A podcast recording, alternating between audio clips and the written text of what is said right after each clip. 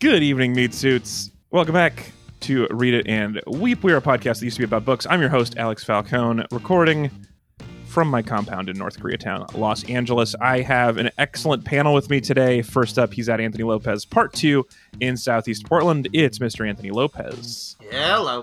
Hey, buddy. Hey. Uh, also joining us today, he's at Hunbun on Letterboxd from the woods of Arkansas. It's Hunter Donaldson. Hey man, what up? Yo.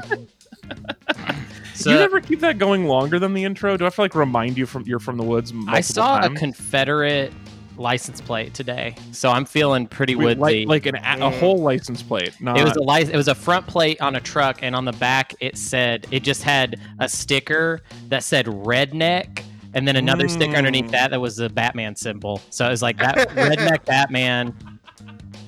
Everything Batman stood for was Yeah. uh, living in the woods, living simply, Yeah, yeah. Mm. the real Bruce Wayne pickup truck lifestyle. I'm redneck Batman, and the South will rise again. That's apparently really that's sad. what redneck Batman thinks. It's really sad that uh, to, to watch the South's parents get murdered every couple Yeah. of years. Oh yeah, yeah. Over and over and over. Um, also joining us, running our panel today, we have a very special guest. She's at Preston Party on Twitter. Uh, also in Los Angeles, uh, it's Amber Preston. Oh, hey, thanks for having me. Are you? Um, how are you holding up? I know that we agreed that as soon as I moved here, we would have a fondue party with you and Mr. Choo Choo, Yeah. um, your husband, and then Yep. boom, fondue oh, party. great nickname. Keeping that. Uh, That's very good. yeah. He works for trains. He drives Yeah. trains. I get it. Yeah, engineer. I, I put it together almost. Okay. Well, but it's sometimes it could be confusing if he was Oh. like a model railroad engineer, but he's like a full size choo choo kind of So guy. yeah, they're Oh, they're okay. definitely full size people trains. Um, I I think you should only have the name Choo Choo if it's like one of those, like you're a six foot eight, three hundred pound dude who like hits people like a train. Oh, he is. He Oh, is. You know, okay, cool, yeah. It should. He's like, also. He's I'm also married to? The Rock. I don't know if you knew that. Choo Choo is like one of those little John nicknames. You know, it has to be like a Oh, yeah. juxtaposition of the Right, Yeah. like tiny. Yeah. Yeah. Or I would also like it if you were the guy where you're a full size man, but you drive the little kid train at the park and you just like are spilling out of it like you're at a little kid desk. I like that. Oh, he would That's love the that Mr. actually. Choo Choo look. Yeah?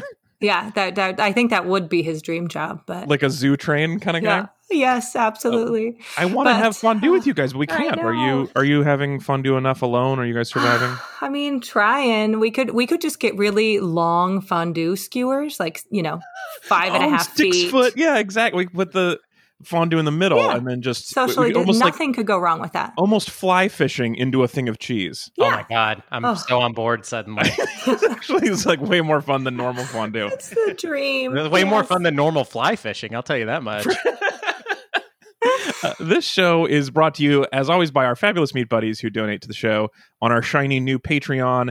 Uh, before we start, I just want a quick thank you to Leah slash Leia. I have forgotten which for moving over to the new system. If you'd like to join the Leah Leia clan and keep the show limping down the tracks, go to patreon.com and uh, thanks everybody who supports the show. Um, before we start talking about our topic for this week, and it's going to be a doozy, but before we get there, let's check out what else people are are watching this week. Uh, Anthony, why don't you start us out this week? What else have you been watching? Um, not much. Uh, I've been kind of Interesting. trying to sort of uh, been playing a lot of video games, reading a lot. I did finish.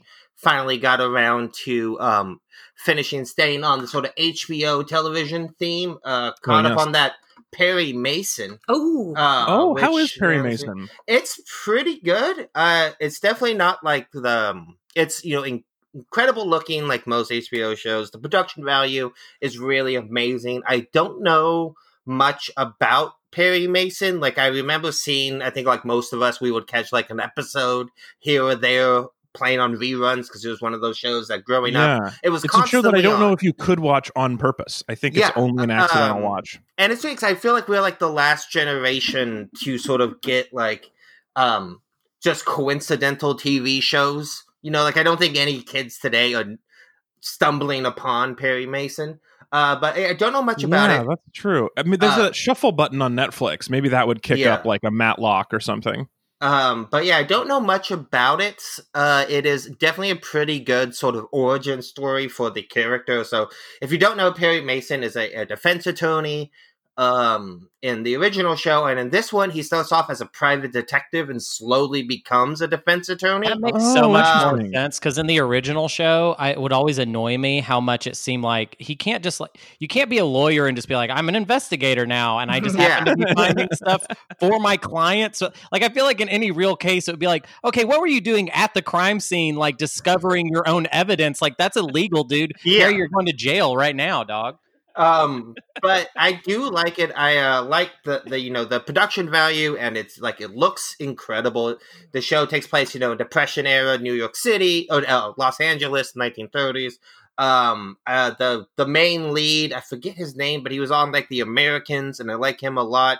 Uh the main reason why i watched it is because of tatiana maslany who is an incredible actress uh on a show i really enjoyed uh, called Orphan Black, which isn't the greatest Mm. show, but she She's gives so one of the best performances I've ever seen on TV, especially because if you don't know the premise of that show, she plays like a bunch of clones and they're Oh, all yeah. wildly different personalities, and she's just incredible in it. So I'm always oh, that's cool. That's a, excited there was- to.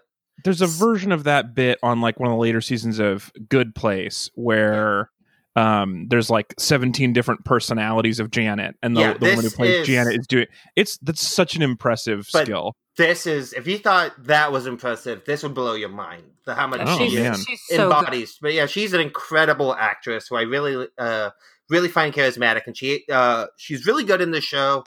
Uh, well, I'm she- looking at these pictures. These are not the same person. this Yeah, is um, suspicious. but they did some work. She is just really talented, and you know the show looks incredible. Like I said, the performances around the board are really good.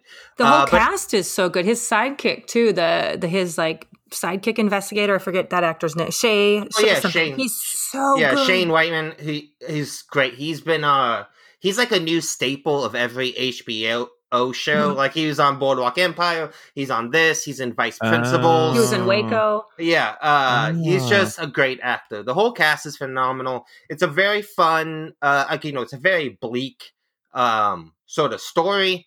Uh, but if you enjoy good sort of courtroom crime procedurals, I would suggest checking it out. It's like eight episodes long, and It is. it's, It uh, is a bit pretty good. gory, but Yeah. and that's just Oh. my Amber. We, you know, Yeah. I can't handle that stuff. Yeah. Warning, but I, I loved it. You kind of, you can kind of tell when to like, oh, maybe I'll just close my eyes for a moment. like- I mean, there, there are a few like you know, like you know, there's like a dead baby in the room, but you don't think they're gonna like cut to it in a close up, and then they do real fast, and you're like, oh, Oh. god. Um, Oh. but it I, is. I was I would normally this is a show that I was definitely like when I first heard about it I was interested in. I've not seen the original either, but it just seems but I like a procedural and I like an HBO uh super show short season. But this came out right at the same time as the um uh, the the big first week of protests of the police and it just felt like a time I didn't want to Yeah. be in the justice system well, in my I, spare I would time. argue that the show is about the failures of the police and this the justice is all system. I wanted to know from you. I, that's all I wanted to hear was for someone to is, say yeah, the the- justice system isn't working great. No, I mean the show. the show is essentially about the the DA and the police are railroading a woman uh, who did not commit a crime, uh, who's actually a victim of a crime, and Perry Mason gets involved to save her. Uh, so didn't it. How is, fun! That actress, she's on Glow, and it took me a moment Yes, to recognize her. yeah. she's like the weird cat lady hmm from Glow. Um, but she's I will say, looking at these. Perry Masons next to each other, the new one is much less square than the old one. Yes, Old uh, Perry Mason, his head looks like a cinder block. It yeah, is yeah. Well, his dad incredible. was a rectangle. That's part of the show. Yeah. yeah. That's It's- that is the It's Talk funny. about daddy issues. Yeah. Uh, it's weird. Like I, it's like um, when a character this is kind of an odd thing, but when a character is so iconic for a certain role, it's hard to see him in other things. Like when we were, my wife and I, were, when we finished the series, we were talking about the original and sort of watching clips, and I was like, man, that actor looks so much like the bad guy from Rear Window. And my wife's like, that is the bad guy from Rear Window. I was like, what? That's not the same person. He's Perry Mason. He looks like that. Uh, but yeah, it's. does he? Oh, that's interesting. I would definitely say if you're looking for like a, you know, it's not a laugh riot, uh, but if you're looking for like a fun, uh, entertaining procedural show, I think you could do worse than watching Perry I- Mason. So check it out. I, I'm going to go next because I have sort of a. Uh, this is, I guess, in the in the ballpark. It's HBO and it has um, actors in it. But I, I also have not watched as much this last couple weeks, and I don't know why. I What have you been doing with your time? This is what I'm trying to figure. I don't know. I was like working. I was preparing the script, and I was like, "What have I done for two weeks?" I had like I had a worky type thing for a day, but that's not an excuse. I think it was the the being nervous about having to work, and then the week uh, recovering from having worked. But that's the only thing I can guess. Um, Yeah. But uh, I I did finally get around to start watching Barry, which everybody has Okay, loved yeah. forever, Oh. and I was super late to, and is I haven't watched it either. You're not, so I'm s- super. well, later. but you've presumably heard, as I Yeah. had, everybody loves it. Um, and it it was it lived it 100 percent lived up to what I was hoping Yeah. for from it. I- it is such a good time. I really enjoy it. I am excited for you to get to the uh, the second season. I think is phenomenal. Yeah. Oh, First interesting. season's very good. The second season, I think, is a real. The second season has one of my favorite episodes of TV of that year. Um, Oh, just this very, very surreal, weird episode later on in the second season. I'm super ready for it. Phenomenal. uh, the Ba- Barry is like the perfect. I was just reading uh the other day, trying like the the term high concept, which Mhm. I've heard a bunch of times, but I'd never actually gotten a good solid definition of. Normally, the way I hear people say it, it sounds like what they mean is wackadoodle.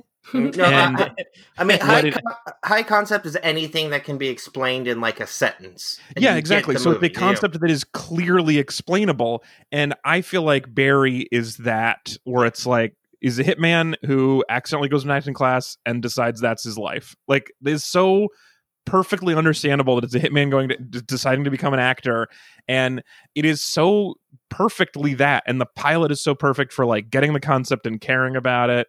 And also, I think probably one of my favorite things in acting is watching actors pretend to be bad Be actors.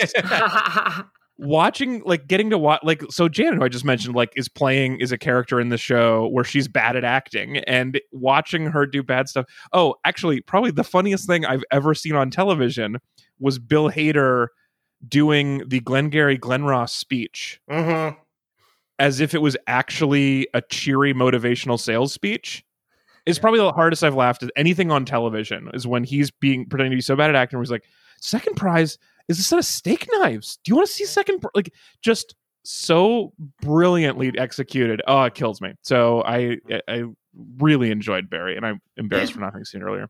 It's great. Um Hunter, what else have you been watching? Um, so I've been I've been rewatching a lot of classic TV. Uh, for me, you know, I'm I'm still working through, you know, S- Star Trek, the original series, which has Uh, really maintained a very high level of you know like you can say it's I think most people even if they've never watched it been like oh yeah yeah that show's really sexist. But like when you watch it it's like it is a rock block of just like sexist episodes. It feels like there is it's almost like there must have been like a rule on the on the board you know There mu- that, and there, must have been like somebody checking in on them every day, making yeah, sure. Gene, Gene A must have bingo been sitting card. at his at his desk, being like, "Yeah, okay, that sounds all right, but like, what if, th- like, because okay, so I I watched a series of episodes that were about men of various ages getting like getting like godlike powers in various ways and each time they would do they'd be like oh you know what i should do is be sexist because now i have these powers that'd be awesome. Uh, and not that the crew would also not be like they would also be like uh, us too please. Um, and so it was like five episodes with that premise kind of over and over. And then there was this one this is like to top off this run the last episode of this very sexist run they pick up a guy who is like a space pimp and he has three space ladies Mhm. with him. And the whole first act of the episode is that these space ladies are getting the crew all hot and bothered. And that is the only conflict happening for the episode. It's like that is I'm sitting here trying to watch this and it's What? like, listen, the only nugget we have for you right now is that the crew just cannot hold it together. I mean, they're super just- horny. like they're just really horned up on this. I mean that, but that, also in space. So Yeah. that, that you know, That Well, sounds that- fun. that's yeah. the type of stuff that makes like watching classic Star Trek so uh interesting from like almost an academic spot is that you look at like where it was and the, the way it was you know heralded at the time as like this incredibly progressive show you know Right. like look uh, women are officers as well. And it's like yes. this is no currency. Everything is great. Man has evolved beyond all of her basic instincts but women still need to know their place. Right? It's just like this underlying like he th- he could imagine this future where um all these things sort of you know that we deal with now weren't the problems but these like underlying things that are just so fundamental to the way Gene Roddenberry saw the world like still existed Right. it's Yeah. just so fascinating. Um, and you know, Yeah, he gets I I was just watching. I did one thing I did try to do is I tried to watch the Flintstones the, uh, last week, Oh, which I've never yeah, actually seen, and I hate it so Yeah. much. But I I had this idea that I would write. So, somebody told me that what Hollywood really wants right now is you to take minor characters from old properties and like spin Oh. them off. And so I was just joking that I was going to write a series about the dinosaurs in the Flintstones as a an oppressed underclass rising up.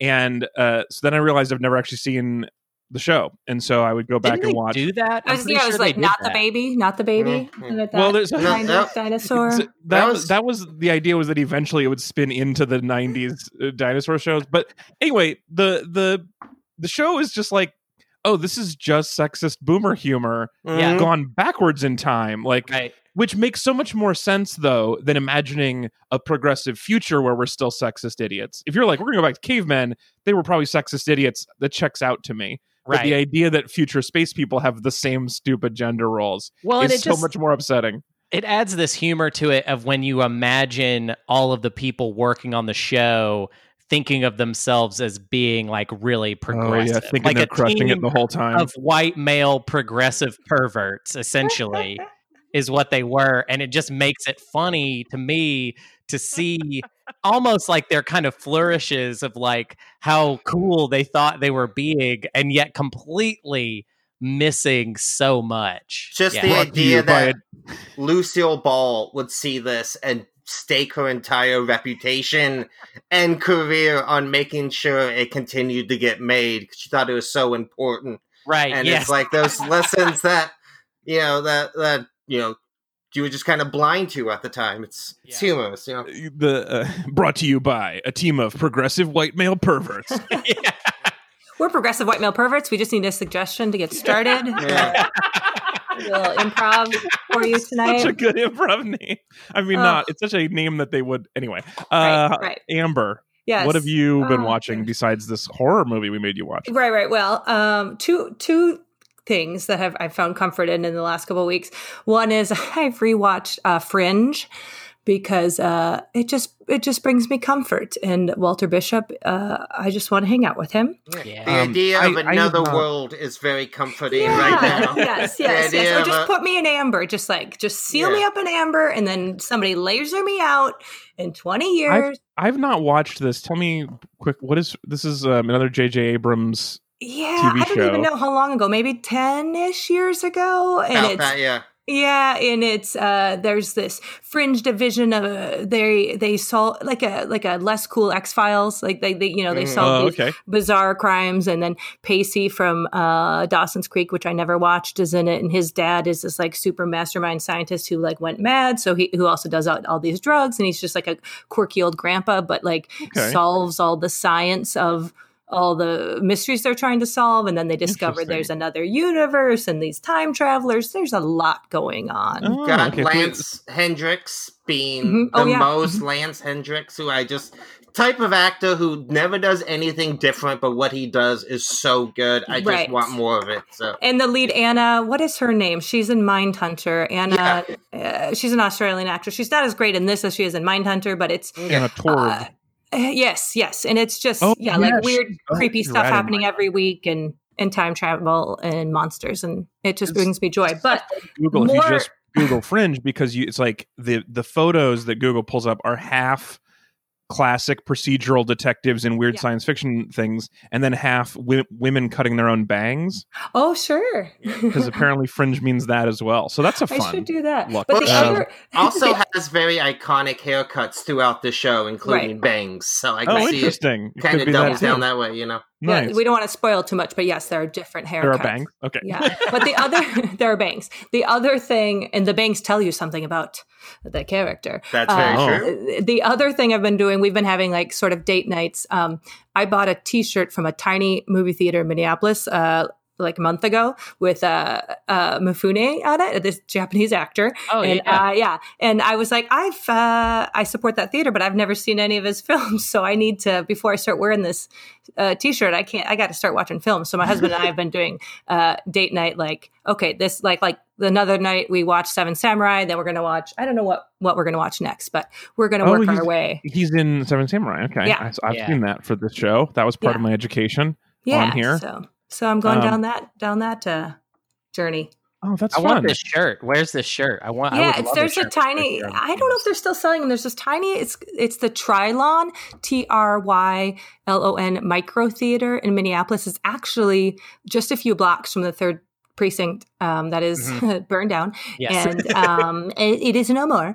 And um, it is a tiny, maybe fifty, maybe forty-five seat little theater that is part of inside an art gallery. And they just um, it was really a, when I lived in Minneapolis, that's a cool uh, space, and they'd show all kinds of different little films, and you could It- rent it out and show films. it and it was looks just cool like it's no longer Yeah. available. You missed out uh, on that shirt. It does look like you missed the shirt, but that's um yeah. I, if I'm gonna, I'll keep digging. If I if that page was wrong and I can find it somewhere, I'll put it up in the Heck yeah, uh, love it. in the in the Yeah. notes. That's rad. Yeah. I, I that is such an interesting way to discover an actor is shirt first. Right. Yeah. well, I mean, I think I, I'm sure I've seen him. My husband is also like had lived in Japan for a while, and like so. I, I- I'm sure Kurosawa, I, you know, thing this has come up and been in my life, but I just hadn't taken the time to watch some classic cinema. Well, speaking of classic cinema, so today we are. Uh, this is the continuation of season three of Read and Weep. This is uh, slightly condescending film school, and I realized from going back over our messages, Amber, that I may have been slightly um, unclear to you about um, how this works. So maybe you've caught on by now, but the condescending film school is not me to other people. I'm the dum dum, and so I mean, I always just I assumed, yeah. Okay, Yeah. great. I was just making sure because you did say at one point you asked me to teach you about a thing, and I was Oh, like, maybe. I should have been more clear.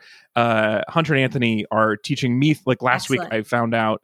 Um, uh, like, uh, oh, what was the? I just I had it and then I lost it. Um, We watched Carol last week. I know, I know, but the the the term I was gonna, I didn't learn it. Apparently, didn't learn it that well. Um, yeah. Anyway, uh, apparently. It was the thing about everyone having the same little piece of music or the same hat. Motif. Um, oh, a motif. a motif. Yeah. I learned about a motif Oh. last week. So anyway, I'm the dum dum, and they're teaching me about film. And so, but I've uh, uh, I asked you to provide us with something that you were slightly the interested dumb dumb about. about. I want to be a. du- I'm You're going dumb to be a dumb. dum dum. Yeah. So the options that I give guests to to peel back the curtains, you can be the dum dum with me, or you can teach me something. Those are the general ideas. Um, so the our topic for this week is the 1978 film Halloween, directed by John Carpenter and starring Jamie Lee Curtis and Donald Pleasence. Uh, um, uh, Are Amber, you going to so be able to talk about this, Amber? Or I- yeah, yeah, yeah, yeah. Oh no, yeah, yeah, yeah, yeah, yeah. yeah. I'm so excited about this. Okay, so here's what you said when I asked you about this. You said, um, "Well, I've never seen Babe, and I hear that's a truly wonderful film." Or I'm It very is. interested in horror, but a bit of a, but I'm a big scaredy cat, and I hate gore, so maybe a little lesson in classic horror. we we So could have I split was the so difference. close to getting to watch Babe. I mean, we could have split the difference and done Babe 2 Babe Pig 2, in the Pig in the City, City. Yeah. which is basically a horror movie. It's Oh, so yeah. wonderful, but we've already done it for the show. I Yeah. love that movie so much. There's no Uh, way Babe's life uh, like that is all, only ends in horror. That's, Yeah. There's no way that he has. a Have you seen ending. Babe 2 Pig in the City? No, I haven't seen any of them. We Oh, right, because you haven't seen the one. Okay, Right. so Babe One is a delightful film and a family movie, and it's like a perfectly lovely, wonderful movie.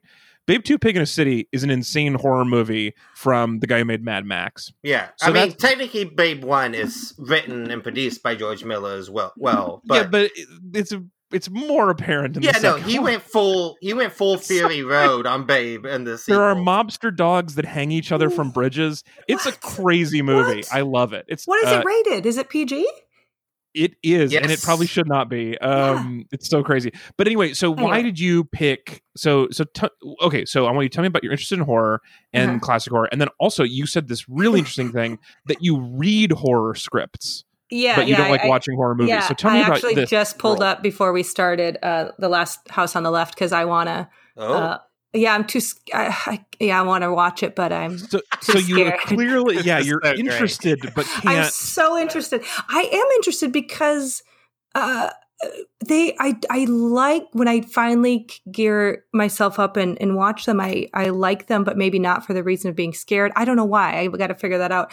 But um, there there's the fact that people make these and so many people enjoy them and like and and they're not about what we think like we're about like you can find your own fears and whatever it is like there's so much interpretation that i- is appealing to me um it it we all can share being scared like there's no one immune to this unless you're a true psychopath and then maybe you uh, relate in, to other characters than i relate to uh I really like that Michael character. Yeah. Seemed like he had Yeah. a good good mask on his He shoulders. Seemed, I, he seemed interesting. Um, I think it maybe first started.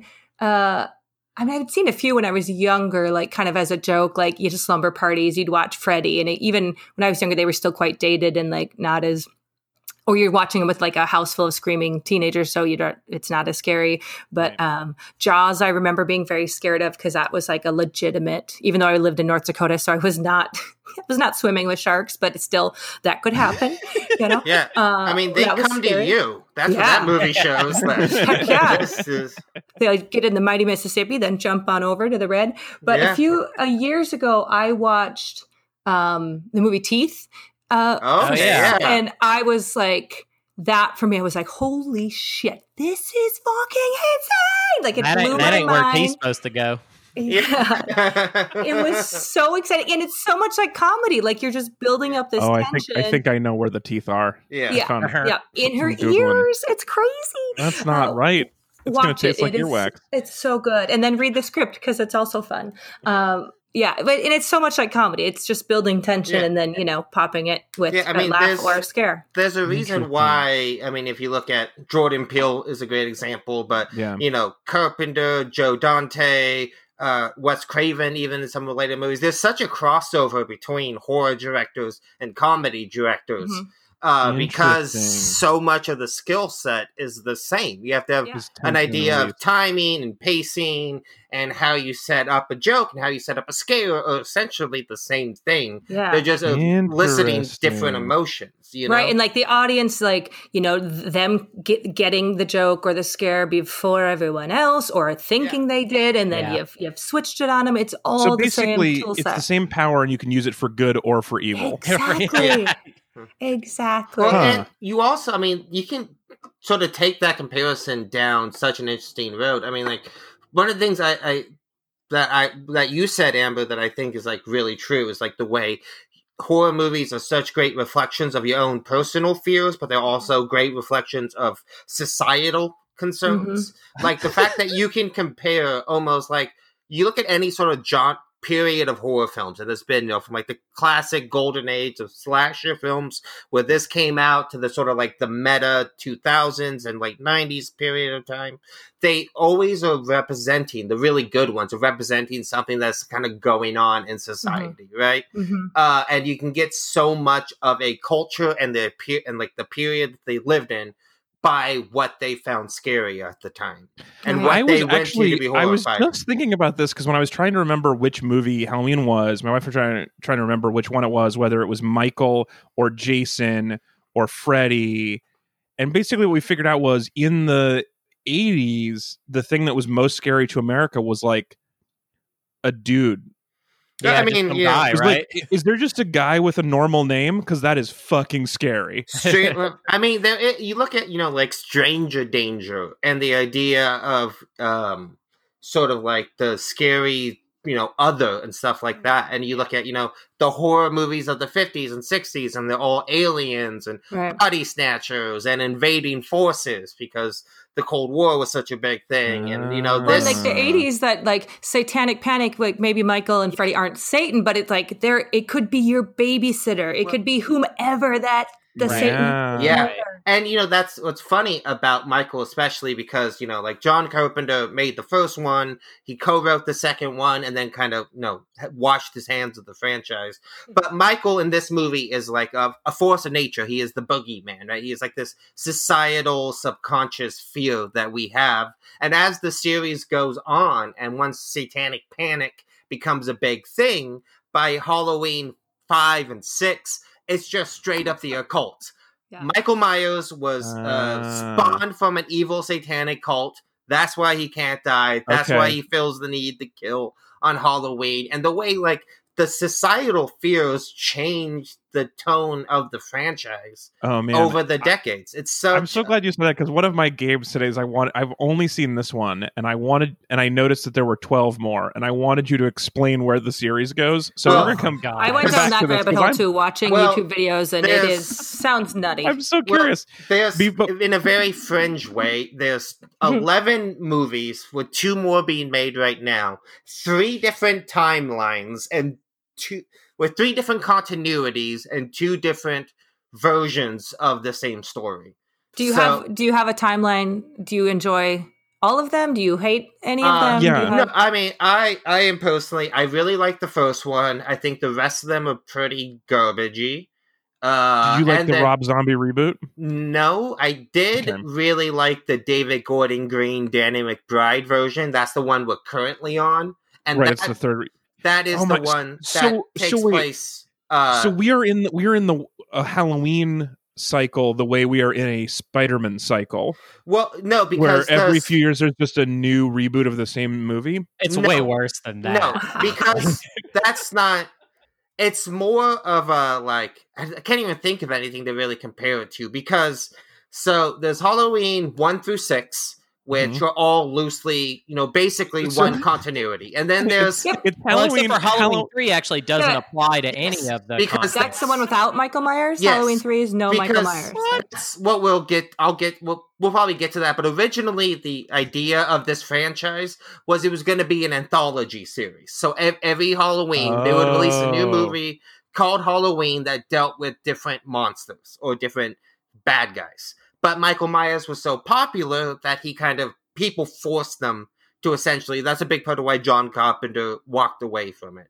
But you Oh, have okay. Halloween one through six, which are a loose content like one I franchise. just, just need to clarify for people at home. So it's Halloween, Halloween I I, Halloween I I oh, I. Oh, no. Then no wait wait Stop Halloween this. I I Season of the Witch. Then Halloween four, Return of Michael Myers. Then Halloween five, The Revenge of Revenge of Michael, Myers. yeah. Then just Halloween, The Curse of Michael Myers. yeah. Then Halloween H two Well, hold Twenty on, years hold on. later. Dude, Oh, you H2O, try naming. favorite You try one. naming Yeah. all of Listen. I'm just water, dude. I just- Halloween I just- water. yeah. I just want you to understand, water? just like even before you get to the plot, reading the titles of these films is driving me crazy. I have no Let me- idea. Alex, let me explain it to you. So there's Halloween one through six, whatever. Two through six are bad. Halloween one's a classic. Then there's Halloween H two O, which is the first one to bring back Jamie Lee Curtis, and that one ex- removes two through six from the canon. So that one is a So fun. sequel to Halloween two that takes Oh place my twenty years later. Then there's the Rob Zombie two movies, which are the uh, remake take place in their entirely their own universe. And then there's Halloween 2018, which Mhm. or 2019, whenever that came out. 2017. 2017? Jesus, I time. thought it was 2017. Yeah. Is that Jamie Lee Uh, Curtis again? yes. So Jamie Lee Curtis one- is back again, and also they canceled out other movies again. yeah, so Halloween- Halloween, It's for sure eighteen. You guys. the 18. newest Halloween, uh, the one that came out 2018, is a direct sequel to Halloween 1.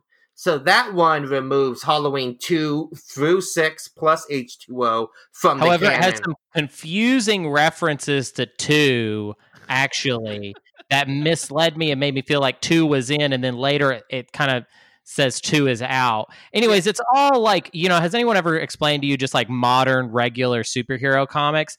It's like that level of complexity without people that care. You know what I mean? Like that's kind of the general. You're Halloween selling it for me. Now I do want to That's watch so these. funny. it's like it's like comic book level ridiculousness, but it's just kind of left in a cupboard and no one is really looking at it. But it is Yeah. very complex. But I mean, it's, It's, also like Spider-Man without the- any- without without people being invested. Without people this. being like, we really like Spider-Man and Yeah. need it really. Maybe that's why people love the original still so so much because Right. they have nothing else to truly grab onto. So what you're saying Yeah. is you're going to make a new Halloween reboot that's that keeps Season of the Witch but loses the rest of it. I would love Yes, that. that Like that's would be awesome. should do. Is they it Yeah. should just just want like Paul Rudd, bring it- him back. I love that. Make it as hard. Make a, a a film franchise where the whole goal is to for it to be difficult to follow and not easy. like it's a code, you Yeah. know. And we're all trying to decipher. it. Okay.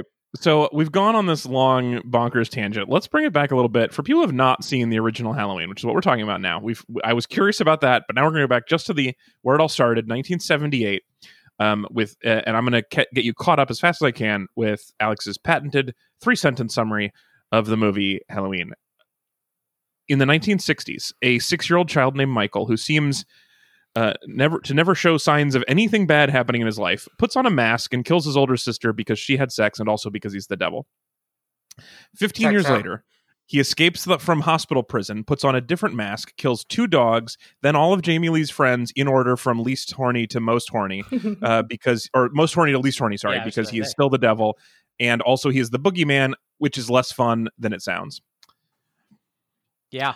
There's Nailed it. way less boogieing in that man. The boogeyman seems like a fun dude at a party, not I- this one.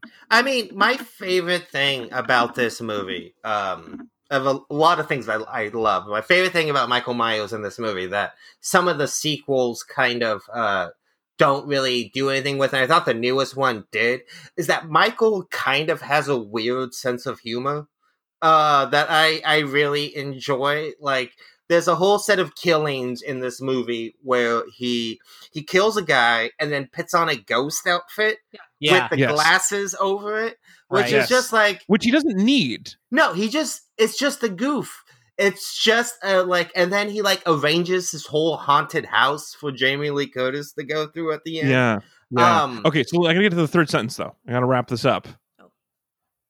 So after the boogeyman joke, that was an aside, not counting on my three sentences. I just wanted to say boogeyman sounds like oh, a see, fun that's party we guy. confused. I know. Yeah, I'm so sorry. I just want to wrap up the plot. So season, sentence number three uh, is he tries to kill Jamie Lee Curtis as well, but instead she stabs him in the neck, eye, and twice in the chest. And then Michael's doctor shoots him in the head and chest and drops him out of a second story window. At which point he gets off and wanders off into the rest of this confusing movie series um, because apparently Michael is playing life with all of the cheat codes on, and that's the movie. Sounds about Um, right. I Yeah, yeah, appreciate fair. finding out later that he is there. They do try to explain him being like a demon or something, uh, because he is really immune to stabbing. mm. yeah. But He, I I've he- mean, he never seen takes the someone be- hit. He just he just has to take a little nap at times yeah. or just kind of rest for a minute. No, a- You need- it's a D and D short rest. If- he just if needs to lay um, down, get a few if you hit points back. follow wrestling, he goes under the uh, Undertaker rules. So he has to lay down and then he sits up dramatically. But yeah, he just has Oh to my catch his god! breath. Also, that sit up, I just the way he sits up is with no arm motion. Oh, yeah. yeah. Talk just- about a kill, killer killer bod, right? What a I mean, core on that guy. Yeah, Yeah. he's done nothing but sit staring at a wall, imagining killing his sister for 15 years, but d- he must have been Huh. doing like a little bit of a crunch inside his body because he does a full no arms, no legs, straight backed sit up. Yeah, and that seriously, is, it's like a stunt. so It's hard. like they must have had to get a stunt guy to do that. Well, yeah. those are well- fake legs. He's standing under the, there's a hole in the floor. He's standing there. That's the only way you could get that Or, leverage. or stabbing a guy into a, a cabinet with a flimsy ass knife, Yeah, and he yeah, just stays yeah. there, just holding him up and perfectly. he pins him on the wall like he a bug. ripped a Yeah. tombstone out of the ground. Yeah. He's a strong boy, that He Michael is a Myers. Wrong boy. Yeah. Can you Um, can you get your core strong like like by just sitting there and like kegling, but in your core? Can you just I without don't know, but moving? that's my new workout plan. I'm just gonna like terrify my husband and slowly Yeah, sit up. I mean, I don't know if you've ever seen the the movie Bronson, but that guy, uh, the guy that's based off, wrote several fitness books about how to get ripped when you're in solitary confinement. So yes, oh, okay, yeah. yeah. That's that, Uh, so but yeah. clearly that's what Michael has been doing. Michael was on that diet. Uh, and now's what the time. Now's the Yeah. time for us to do that. Yeah. that yeah, we're all on the. Michael diet now. He is a strong boy. I do um, want to. I do want to correct you that if we're only talking about this movie, It is Yes. important to remember that Jamie Lee Curtis and Michael Myers are not siblings yet, Right. Or siblings in the canon anymore. Because in the new They will at one- times be siblings, and they will at times not be siblings, depending Yes. on who no, likes I the don't idea. think I said that she, he was a sibling. no, no, no. Um, it's it's not in the original. Okay, I d actually, I got to air a grievance real quick. let's start so- there. Uh oh. I worked at this bank for a while called Bank Simple, and it was near Halloween. Yeah. And they asked that factoid as a trivia question. They said, you know, who oh, is Oh, Jamie Lee. Curtis's character related to? And I was like, well, this is a preposterous question. And I had lots Yeah. of follow ups, and they were just looking at me like, this guy's a jerk. And I was just like, it, man, knowing stuff really ruins casual trivia. right and and i was just kind of like i don't i know the answer but i but and so i'm right here ready to win you know the snickers bar or whatever but i don't you know because i don't know the continuity you're going with i don't know what to say and i actually lost it because I, I got in my own head i overthought it i was freaking out i was sweaty Oh. palms were sweaty Mm. and i i, I Mom wrote spaghetti. yeah mom, I, mom spaghetti What was the prize? What would you have won? i don't remember what it was it was probably Oh. it was probably like money just straight Well, cash it was probably 500k if I if I remember the uh, the news stories about what was going on in that bank, apparently your prize was probably to have sex in a car outside. yeah actually that, Ooh. I forgot about that Bank Simple had some really sexy press. Uh, Yeah. But then Uh, you'd get killed because sex equals death. right. because what Anthony said before, apparently what we were really scared of in 1978 was teenagers getting it. Yeah. I no, mean, uh, that, that is technically never gone out of style. That has always I- been the horror theme because you I- know So curious about that. Why why is that such a horror trope? Because Well, I've heard this is And the afraid of. Like, fastest sex ever, that opening Yeah. scene. They go upstairs. yeah, he yeah. grabs a knife and the guy's done, dressed out the door. Come the, on. the sex being fast was not a surprise, but him leaving that fast, that was Yes. pretty quick. Like Yeah. if he was a teenager, it was not going to be an all day affair. no. if if but you he remember was gone. I I'm not like I didn't think this movie was as mind blowing as a lot of people did, but I thought it was pretty clever. If you ever seen Cabin in the Woods? That Yeah, gets yeah. into a lot of the idea of sort of horror movie tropes and why, as a society, do we sort of want these repeated archetypes to be murdered in certain ways? But you know, like the idea of the the kids having sex, it's really just a transgression, right? So it is like against sort of cultural norms and puritanical beliefs that if because you transgress, you are going to become a victim to this violence, right? And it's that's why it's not just always sex; it can be drugs, it can be protein, it can be you know being mean to people. Right. Uh, it's that there has to be a And then Jamie Lee. Curtis, because she studies and babysits, she's the person who gets to survive. Right. Yeah, Because I she's mean, not horny. Because I mean, it's like the thing is, you know, you can be horny, but I mean, you just can't vocalize it or Yeah. act on it. Right. And- right. It's a- and- you keep We're it still yourself. doing like movie horror movies are still doing like literal Red Riding Hood style morality tale. yeah, I that's mean, just it's like, not, it's also if you, don't want to die, don't get dick. no think Over of and the, over and over again. the cultural sort of ideas of like it's what I thought like it follows was really good at kind of um driving this theme home in sort of like recent horror films but there's like this idea of like you know sex isn't just like like we kind of think of it differently now and i certainly do but from like a sort of modern societal thing not only do you have you know the idea of like pregnancy and stds and the idea of like losing innocence and becoming like a new thing after you do it right? There's all these societal baggage that comes with that as like a vector that you can funnel into horror movies. And you have to have the kids do something that kind of in a way justifies them being brutally stabbed to death or whatever. I mean, You- I if you will know- say the one thing that that makes the other the one other thing that this does well that is less intellectual and interesting is just like you're very vulnerable Yeah, you're when you're distracted. You're, you're Well, see, I- distracted, you're wanna naked, you're just horror cum. You're going to be really chill. Yeah, I want to write a horror movie where nobody has sex, but instead, like somebody walks into an old house and they find a book, and it's like a really good book, and they kind of just get sucked into it, and that's how they, And they get, murdered, for Yeah. reading. because they're just like, Oh, "This I is like a great this. book. I like this." Oh, book." here, no, here even even- better, Hunter. If I may submit, not I mean not Yeah, even no, better. no, I'll be submit it. Yeah, let's- if let's- I can if I can doc. give you a possible tag, a suggestion, which Yeah, is yeah. that it's three friends and they decide they're going to have like a threesome, and then one of them finds a book and gets distracted, and the other two just have a normal twosome. they survive because they're having sex, right, and then right. she gets killed for reading. I like it. Yeah. I like it. I mean, there's also, yeah, I mean, like, kind of to get back to the the the combination of sort of like a theme that's gone through a lot of this film schools. You know, film is a combination of art and commerce, right? Yeah. And there there is a a sort of expectation that there used to be at least before the advent of the internet and the ease of pornography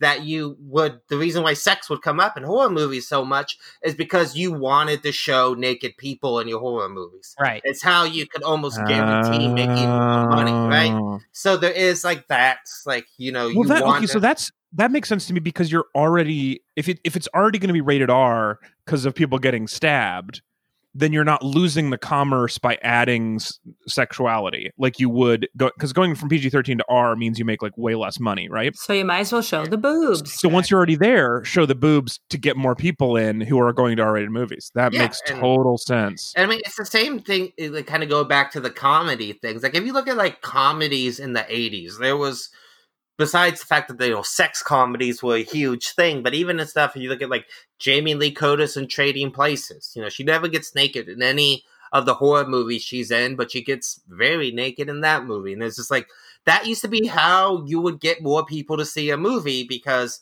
porn was tough to find back then. You know, it is like you would So have are to, they? Are you saying then that they've stopped doing this because like no, I mean, like you anybody definitely- we'd be watching a new horror movie and we'd be like someone takes off her, her shirt and we'd be like come on i have the internet What do you think of part like the Babadook and Us and Get Out, which I've read and I've not seen all of them.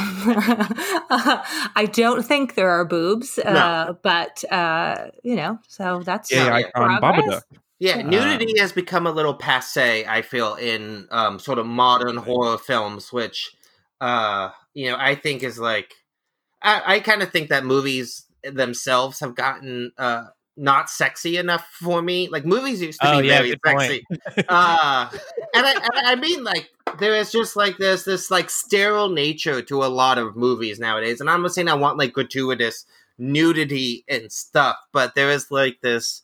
But you're saying Uh, like you're thirsty for erotic storytelling. That's like Yeah. you you want to say yeah, anthony you feel? have i got an Yeah. internet for you I, I oh my like, god wait till you find Oh, out about the internet we were talking about the handmaid. Were we talking about the handmaiden Yes. last week? Handmaid the is a great Yeah. example of like a Very good erotic.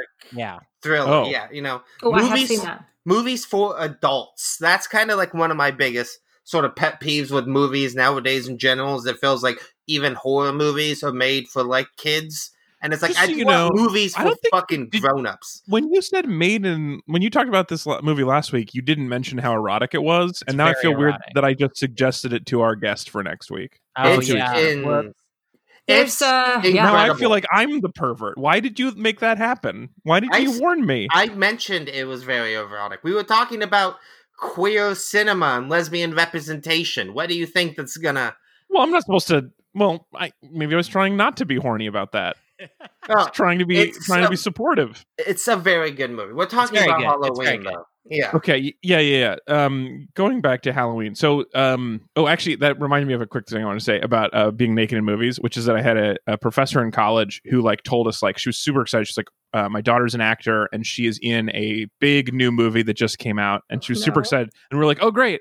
And then what what is it? And then she got really shy and wouldn't tell us the movie. and it was because her daughter uh, was it was a, uh, horror movie where her daughter had her top off and got her boob bitten by a snake and had no lines No. and so that was the whole of that role and Was What was that? snakes on the plane? What was it? i'm not going to tell you what it was um because now i feel weird about the I don't even know this person. Will person. you tell us would tell know? us offline? yeah maybe uh but i just it was just very funny how she was like so proud and then immediately was like oh wait now i realize what the role like she, she had to be Gotta uh, start somewhere. Yeah. Gotta start somewhere. I will say I did enjoy that the girl in Back to Halloween that uh, the girls were also horny.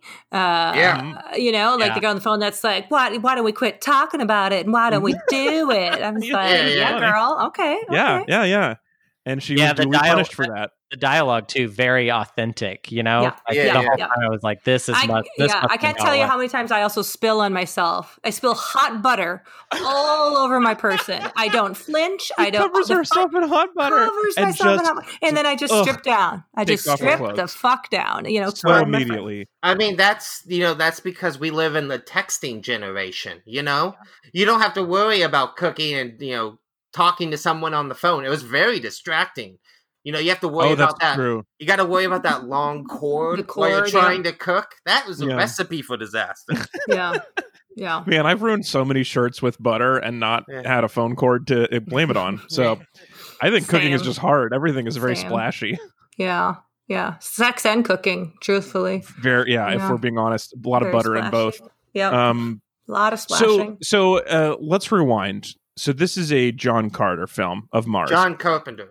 Carpenter. John He- Carpenter. He, knew what he's doing. of Yeah, yeah. Mars. And uh, so tell me about John Carpenter. Tell me like this is he he is a name that I hear. He is important to this genre. I know nothing about him. Was he uh, important before this? I want to know. I want to Yes, tell us. start. Yeah, I mean, so before this, he had made a few films, but most notably Assault on Precinct 13. So this movie and Assault are sort of like what start, what I consider one of the greatest runs in film history. Um, Oh, okay. Just in terms of like pure classics uh, that were absolutely not revered or liked in their times.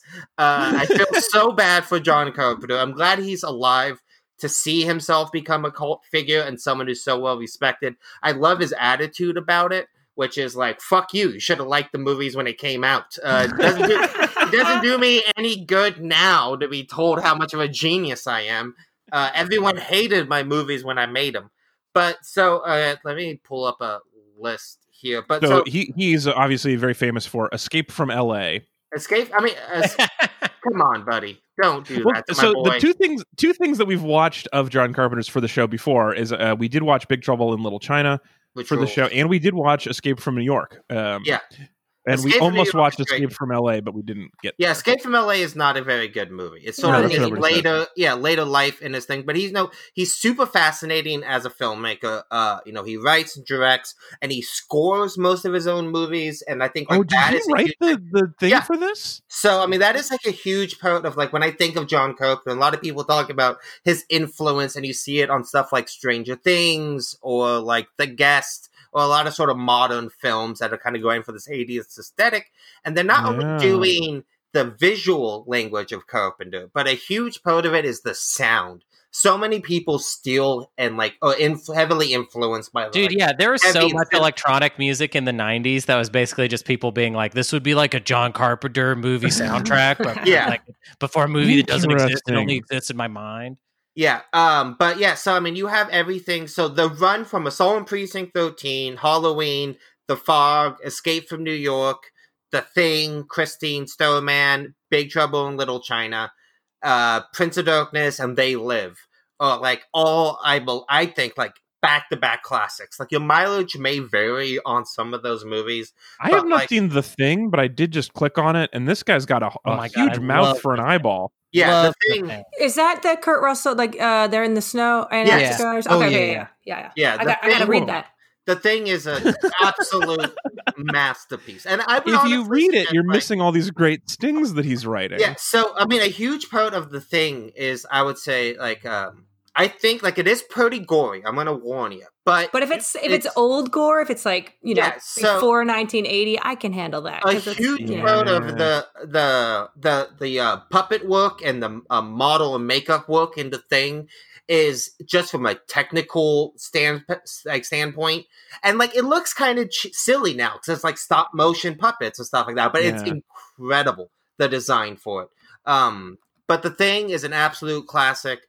Big Trouble in Little China I, is one of my favorite movies ever made. like. Um, They Live is obviously such a um, cultural touchstone for like a certain type of film nerd, Mhm. and it's so referenced so heavily. But yeah, I mean, he's a guy who made this incredible run of movies. Almost all of them were bombs. Almost all of them were critically panned when they came out. Even like I was trying to explain to my wife uh, after we watched Halloween, she was like, I was kind of saying that to her, and she was like, "Well, he made the thing. That must have that movie's incredible. That movie must have Yeah. won all the you know praise, and I was like, no, critics hated the thing. It was trashed almost universally when it came out. Um, but So you are have we just like are we like okay how how does this happen how do we decide that a thing that seemed like trash at the time and later we're like oh this was the good trash there's also bad trash but this is good trash Well, I mean, it's the you know cream rises to the top. What movies kind of hang around? You know that I think that a lot of it was like with the thing when it came out. You know, it was the year that ET came out. People were sort of looking for uplifting, sort of saccharine, Spielbergy uh, alien stories, and the thing is like this incredibly nihilistic, existential, bitter, you know, mean movie.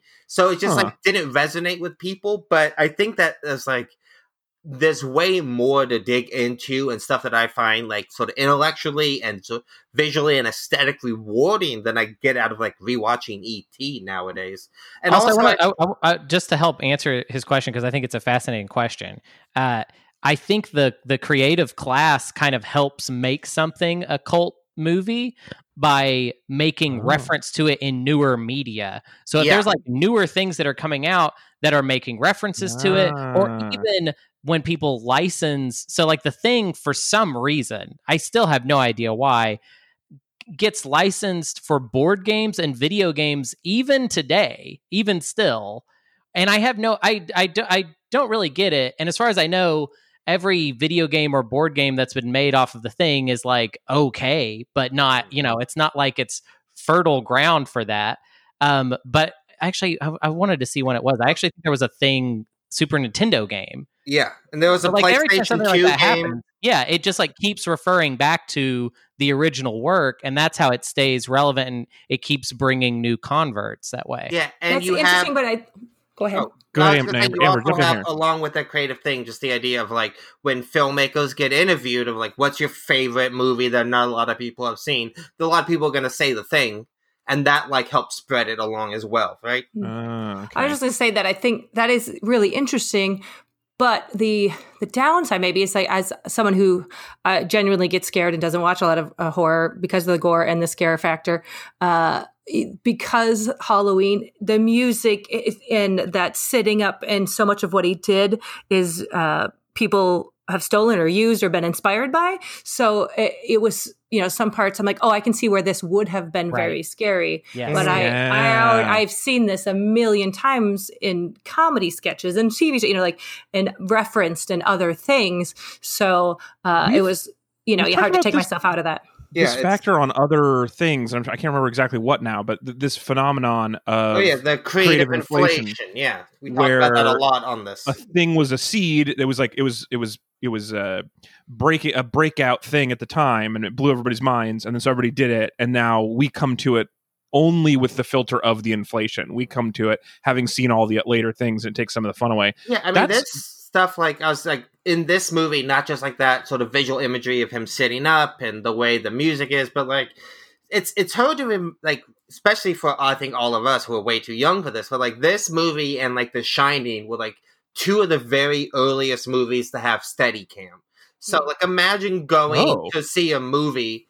You've never seen a steady cam shot before, and this right movie we, we've never seen a camera just casually move somewhere Yeah, there's no right. train track Well, that that that POV of the camera, I can see like that was scary, and I kept Yeah. like being like, "Oh, that's dumb, and that's dumb. Why would you do that? Why would you do that?" And I'm like, "Oh, I'm trying not to be scared right now. like, I'm talking, I'm trying to logic myself out of being afraid that he's going to pop up somewhere." Well, Yeah, also that first thing where I guess so that's a steady cam shot where Yeah, he the whole like you're first going the up and killing, and what Yeah. that does is it ma- it because we're looking from the kid's point of view as he does this killing.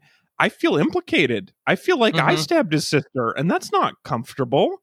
Yeah, and it- Why did I do it? I didn't want to do it. You can't do really see the mask is like covering Yeah. things, and you're like, "What the heck is going on?" Dude, Why the am I scariest part of that sequence to me is when he looks away while he's stabbing her. Because, Mhm. like, obviously, they, you know, there's a practical reason for that of like, you know, probably don't have very convincing, you know, it's it's just probably not wouldn't have been very convincing had it just been full on. But also, like, that's kind of leading into your limitations and making it kind of scarier for just the idea that that he would look up at nothing while Yeah. he's doing this. Like, that's so freaky. Yeah, while is some PA is pouring fake blood on this naked Yeah. lady, but it, it adds to this sort of like what makes Michael Myers such a scary antagonist is this like this vacantness, right? Yeah. And like that's a big part of what like the you know we haven't even talked about like the the wardrobe and the mask and the you know the fun story behind that. Yeah, uh, so I want to. I have. A, a, I want to take this in a different direction in a second, but let's let's tell me about your your fun fact about the mask. Let's talk about the wardrobe, and then and the I have some- casting, that little boy looks Yeah. like like what a little silly little goose. Like I wanted him. He did not look scary at all, and that drove me nuts. Yeah, But uh, uh, one of a few things. Amber, do you know what the Michael Myers mask is? Like where they I got do. it from? I yeah. I, d- I do. It's Wow, uh, it's- at you guys. It's Tell, William. tell the Shatner. audience. yes, Yeah. it's It's William- William Shatner. yeah, and it's it's one of my favorite. Like, I mean, this is like a big part of Carpenter, especially his early work was so incredibly scrappy and doing a lot with the little. And I just love. So, if you don't know the Halloween mask, the very famous iconic mask is a William Shatner mask that they cut bigger eye holes and spray painted it white. Um, and I just, I've always This just was like loved- people who loved Star Trek were buying this mask of William Love Shatner's it. face. And it's just Yeah. like a regular guy. It's not Yeah. a scary demon, just a regular face. And it's like you think about like famous iconic horror movies like Freddy Krueger's entire aesthetic or like the Scream mask and you hear about like just like hours that went into production meetings and designs and like you know modeling one the Scream mask was just an off the shelf mask No, of the Munch painting. no no it was the design for the movie oh, Uh, okay. uh, but like you know hours and uh, like lots of work went into designing that and john carpenter gave someone 50 bucks and said go to a halloween shop and Yeah. just find like and he brought back like five masks he brought like a creepy clown mask like two other ones and one william shatner one being like oh no maybe we can do something with this and that's what they did and i just love that like taking a simple prop and just doing something simple to it and creating this like whole new iconic thing out of it is just amazing. I love it. I, I do. So I'm sorry. I, I thought I knew this, and so I do want to just uh, bring back in here that the Scream mask did exist before the movies. It was it was inspired by the Edward Munch painting and was created by Fun World Costumes as a Halloween costume prior to being discovered by the um, by Marianne Maddalena for the Craven film. And then they So just it- picked it, up. That's not. That's Yeah, even they- crazier. So they may have tried and designed a ton of things and then decided on that one, but this was a an existent uh, Halloween mask at the time. Okay. According to Wikipedia, and um, that I found to back up the story I had heard before. So suspicious googling, but um, was like a. okay. Was that a wiki hole? Did we just do a reverse wiki you a hole? little, a little peek into the. I, that was a brief surprise hole. wiki hole. I was in the wiki hole and I didn't even know. Came out of nowhere. Yeah, you you like, whoa, I'm so so dark. Now you know why. Um, okay, Amber. So you said you had a couple of grievances from it, but I so overall. Um, we are watching this because you are a scaredy cat, but you're Yeah. interested. You haven't seen this one. How did how how did it feel? And then get me into your grievances. Oh, um, it was great. I, I, I, the music is so stressful and uh, and and wonderful. Um, I sometimes wished it hadn't been there the entire time. Like I wanted to let some of that rest. uh, but maybe that was the point. Is like you're just like so uh, amped level. up the whole time. Um, yeah, and it was it's hard to remove myself from having all like you said the inflation and all the pop culture references. Mhm. Um, but yeah, it's scary that that that POV of the killer the whole time practically, and um, a little bit of that you know Jamie Lee Curtis like n- wanting to tell like f- not telling people but kind of thinking something's going on. We've all been there and had that little like uh, red flag in our stomach, like Yeah. oh something weird going on. So yeah, it was scary. I can see how it would have been very scary. Um, I enjoyed that there was not tons of gore, which I find to be scarier. We don't. I don't need like. I get it. They're they're dead. uh, Yeah. How he gets there and gets in the house is scarier to me.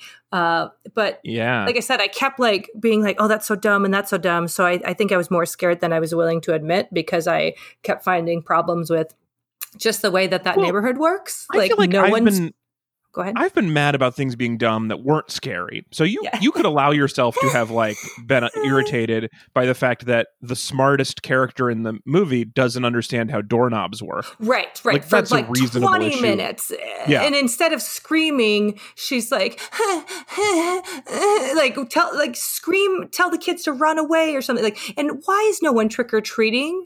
Where That, Yeah, part, what that, a- that part is really weird to me. But I thought, wait, with the doorknob thing, I thought he was bracing the doors. Wasn't that what he was Yeah. Yeah, he put a Yeah, rake there was there like and she could see it.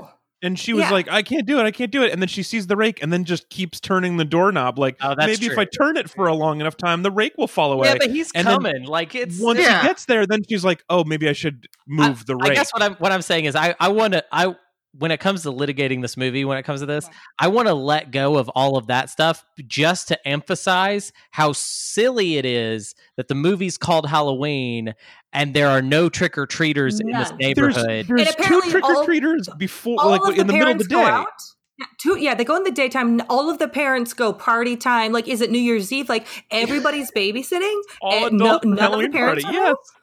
Oh, that's such a what a I weird don't- neighborhood. I don't Yeah. know if you've ever spent time in the California part of Illinois that this movie takes place. in. Uh, but that that specific Really lovely October weather. green Yeah. leaves, green, not Yeah. a, not an orange leaf in sight. yeah, that's you know that's super specific, super specific Southern California town in Illinois. That's just the way they you- roll down there. It's you the know, classic Halloween thing where you carve a pumpkin at night on Halloween for the next day when everybody loves to see with your Jack o' babysitter, Yeah. not with your family. Yeah. I also hated when she ran. I mean, it was scary. Uh, it, it maybe it was a bit realistic. When she knocked on the, she ran to the neighbors, and they were like, "Ma, teenage," you know, they just closed their blinds. yeah, yeah. Yeah, I they was were- like, why they are you not getting tricked. shouting? I'm babysitting. It's me, your neighbor from across Murder. the street. You know, you you know me. I live two horse houses down. There's a guy. I'm scared. It's me. You that Like, know- one, you- that you one know- spooked me though. Okay, we're talking about for me what was a spook. For Uh-huh. me, just the it's the spooky idea of everyone just refusing to answer their door because I live it right now in a part of the country where that is that Yeah. that seems to make a lot of sense to people to just never answer doors. I Well, can see that being Y- scary. Yeah, yes. in your neighborhood, on most days, if you ran around screaming and they didn't open, that'd be one thing. But on Halloween, if you knock on a door and they're like, that's a different story. I feel like that's the one night you're supposed to open the door for kids. Oh, I I, actually would've thought the other way. I thought it'd be like, well, it's Halloween. This stupid kid is Yeah. trying to prank me with their goofy screams. I've and ne- I stuff. mean, I've done a lot of Halloween trick or treating. I've never heard someone's blood curdling scream. It's like I've heard a lot of like, "Oh, this coat is so warm," like that, or like a lot of like, "I don't want to wear my mask," or like, Right. "Why did you give me an apple with a razor blade?" Not that one. That one's not real. Oh, I remember my other big grievance when the the doctor, the, the psychiatrist, like is like talking to the you know the police chief, and he's like you know their whole plan is to like not alert anyone uh, that this dangerous criminals, and the police chief is like, all right, I'm gonna go along with it only only in the off chance that you're right, and if you're right, after he's just said everybody's gonna die, if you're right. Boy, he's like, I'm, boy, am I going to be peeved? I'll be mad at you, sir. That But I- doctor, he went to medical school for whatever, like 15 years, and his diagnosis is like eyes like the devil, pure evil. Yeah. That kid. Yeah. That Yeah, is his oh, whole yeah. psych eval of this kid. I- I don't know what class that was, where you're like, at some point, you'll notice that a mental health issue goes far enough that the person becomes the devil. Pure evil. Yeah. You But can I- tell in the eyes. The diagnosis is in the eyes. When they did, of- when they Uh. drove up though to the hospital, like that did scare me. Like the people climbing on the car because they Oh, were yeah. both like not scared. You're like, oh They were shoot, people so got out. Yeah, but that was that was gr- scary to me when they were climbing on the car. That's my my favorite thing about Doctor Loomis as a character. It's not that he's like just a lazy person who you know diagnosed everyone as pure evil. It's the idea that he almost has like this PTSD. His entire world has been a worldview has been destroyed by Michael Myers. Right? It's that like he he you know went in thinking like oh i'm a medical doctor i diagnose things and he met this one patient that made him reconsider Yeah. everything he thinks his, he knows to be true about the world and the way people react this one So- person Sometimes just- it really is the devil. yeah it's not is- just bad humors. Yeah it's like this shocking thing that like he's rattled throughout the whole movie and that's one of the things i think I, I find so like interesting about their relationship um and also something i never noticed or i mean i just guess i've never thought about this but this makes the movie make a lot more sense as well is if you keep in mind that jamie lee curtis and her friend got really high before tonight. Oh yeah. Like they were Oh, both right. they were both stoned. yeah. I mean, they Uh, weren't really high. It was the 70s. I mean, we don't know that. Maybe they got the good stuff that night. Yeah. You know? Yeah, right. Um she, but they- she she smoked and then talked to a cop and was fine. She Yeah. was not high. look, that's Alex. that's how high she gets all the time. It didn't even Yeah, dude.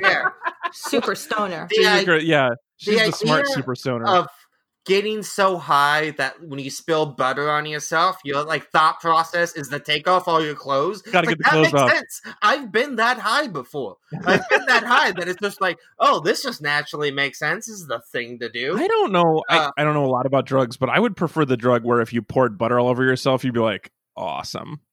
This I- is great. I am so life. buttery That's right just, now. That, I'm Yeah. high on life when that I am happens. toast. I've been that high too. It's you know different different things. That just seems you like a more fun high where you're like Yeah. you're you're fine with being covered in butter versus the I must get naked right away. Depends on what else you ate that day, how much coffee you've had. You know, it's so it can, a lot of factors can change your high. Yeah. Fair. Boy, I I uh you talked to me about the 12 movies after this. Um d- does do any of these movies does Jamie Lee Curtis get to go to therapy? Cuz this has been Uh, a tough Isn't night. she in an Yeah. institution? Oh yeah, yeah, yeah. Yeah, yeah, Oh, okay, That's good. totally an this, is a, this is a tough night. yeah. I was thinking about what actually makes him so creepy. I love the mask because it's just so dead looking. Mhm. Yeah. Um, but I I think the key is the arms. So that sit up where I said he's not doesn't move his arms at all. Also, when he's standing in the yard, just dangling your arms, like if you take that same character, the same costume, and you put his left hand in his left pocket, he does not look scary at all. He's just like Right. a chill yeah, yeah. farmer. Yeah. In Like, cool if there's some- jumpsuit. Yeah, yeah, exactly. He's he's like, well, this is just a cool mechanic. If you have him lean a little bit or or scratch his face, he seems totally fine. But just dangling your arms makes you Yeah. look so in, scary. in broad daylight. No, that's In like broad that. I found scary too. Like he's Yeah. just so bold and like just a brick wall of a monster just standing in the laundry. Yeah. in the middle I of mean, the day. That's a bold monster right there. I think what's scary about him is there is a part where Dr. Loomis is standing outside of um, a store and um, Mike Myers is in the in the background. We can see him. He's driving the car, and there's actually a part you have to look really closely to catch it. There's a part where Mike checks his left and his right before he makes a turn, and that part is really scary. And I'm serious that it that is in the movie. So like yeah, yeah. Why was can it scary? Was find it? It's he- just, I mean, I mean, because it's like he's a safe driver. You know what I mean? That's And comforting to me. I don't- me. I'm not really afraid of stabbing in real life, but I'm super afraid of car accidents. So yeah, I they love make a guy. reference to his ability to drive a car, and then they just have this little note where they let you know that like he knows how to drive He this did. car. He secretly learned. I, I my mean, biggest issue with him is just the, uh, and I think the thing because I watched this several years ago. My wife and I watch one horror movie a year on Halloween, and I hate it every year. And Does she like it? Does she what like to watch No. them? Okay.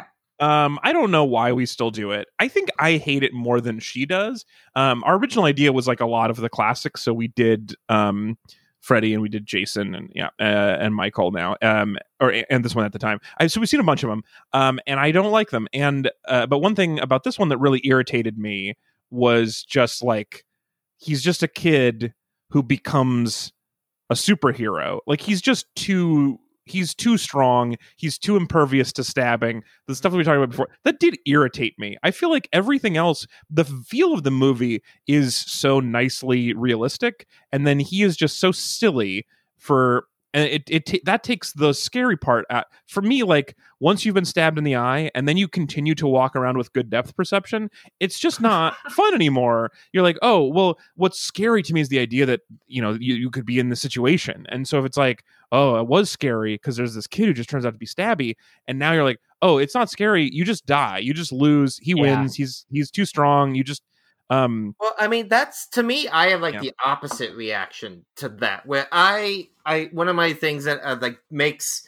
like Freddy Krueger or like Jason Voorhees sort of like sort of the other classic monsters not work for me. But why I really like Michael Myers, why I really like Leatherface, it, it's Freddy this- is the one in in Dreams, right? yes, Mm. but Yeah. oh my god, great- the same complaint to a million percent with Well, him. Like I mean, he my- kills you, and then he you, you can't kill him. He can kill you at night when you're sleeping in your dreams. He's fake and real. Like you just lose. That's the Well, thing I with mean, Freddy Which is so he wins. Yeah, you yeah, get that's it. You win. that's what makes it scary, Alex. But I, I not, no, that- it's not scary. You're just like, I give up. You kill me. It's over. But I think We just- that's what what I really like about what I kind of annoys me. What, I mean, I think that there is like this idea of like what makes you want to fight to survive against the kind of the worse the odds, the scarier thing is. Mhm. But what I don't like about something like Nightmare on Elm Street is how much they go out of their way to sort of contextualize and give personality Yeah, to I, their I villain agree.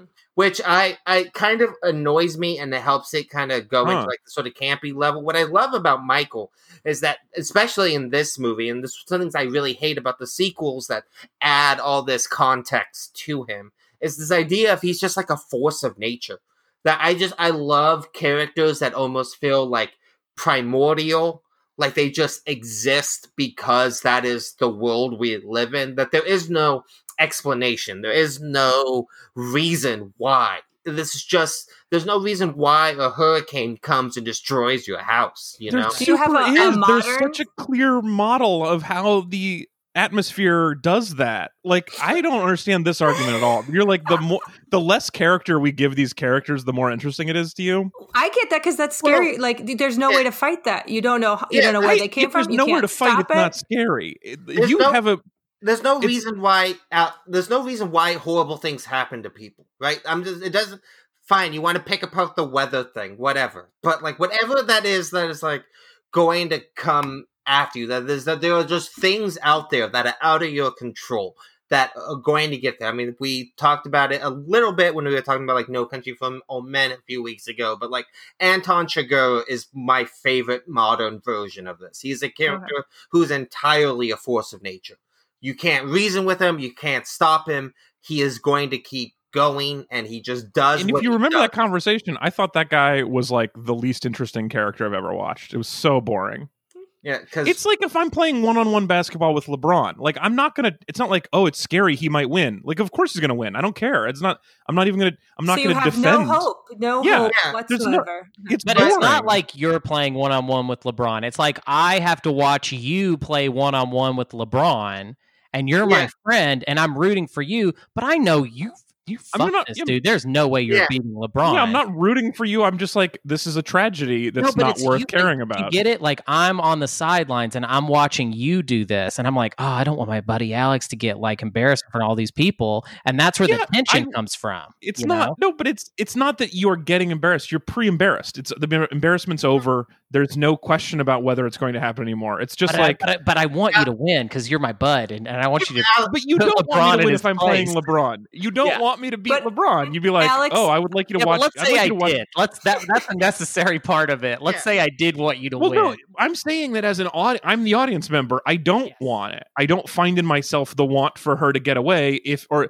if he's just Im- impervious to damage. Then yeah, I'm like, I actually oh, think this goes to a. Cl- we haven't explored this for a while with you, but the, it goes to like I think a classic problem, which is like getting on like like rooting for the protagonist or or or or being on their side. I guess because Is it's a not problem really you have about with Mike. other?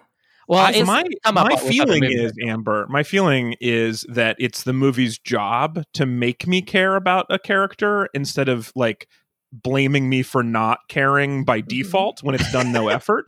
That's how I feel. you see, Alex has uh, what we call no sort of empathy. He's Yeah. Ah. This is exa- sort no. of he's oh sort my, of that's exactly my problem. Is I classical have empathy, sociopath. and if you take away the, if you make if you make them not a character, if you make them a hurricane, I don't have any empathy for Hurricane anymore. But why? But you're in- not you're not supposed to have empathy with Michael. You're supposed to have empathy with the people that like I don't understand what you're so, saying. so what you're okay? Are so you what you're like saying watching is Jaws being like, I can't I don't know why the shark is doing this. Like no, The I shark's get why the shark is doing this because shark is shark. Like but Michael that's exactly is. with Michael- Michael. It's- Michael- Michael is a Michael- character. Michael, No, it's Michael. This is what he does. It's, it's the but exact sharks same thing. exist. You're taking mi- you're taking a child's a child actor, and you're saying, okay, just trust okay, me. no, he's sharks a shark. exist, but they do not exist like the shark in Jaws, dude. Like no, that- and you Jaws got- all I is like is cheesy You and got to sell T-shirts that say "Shark is Shark." That just please Yeah. make some merch that say "Shark is Shark." shark That's- is shark. Michael is Michael.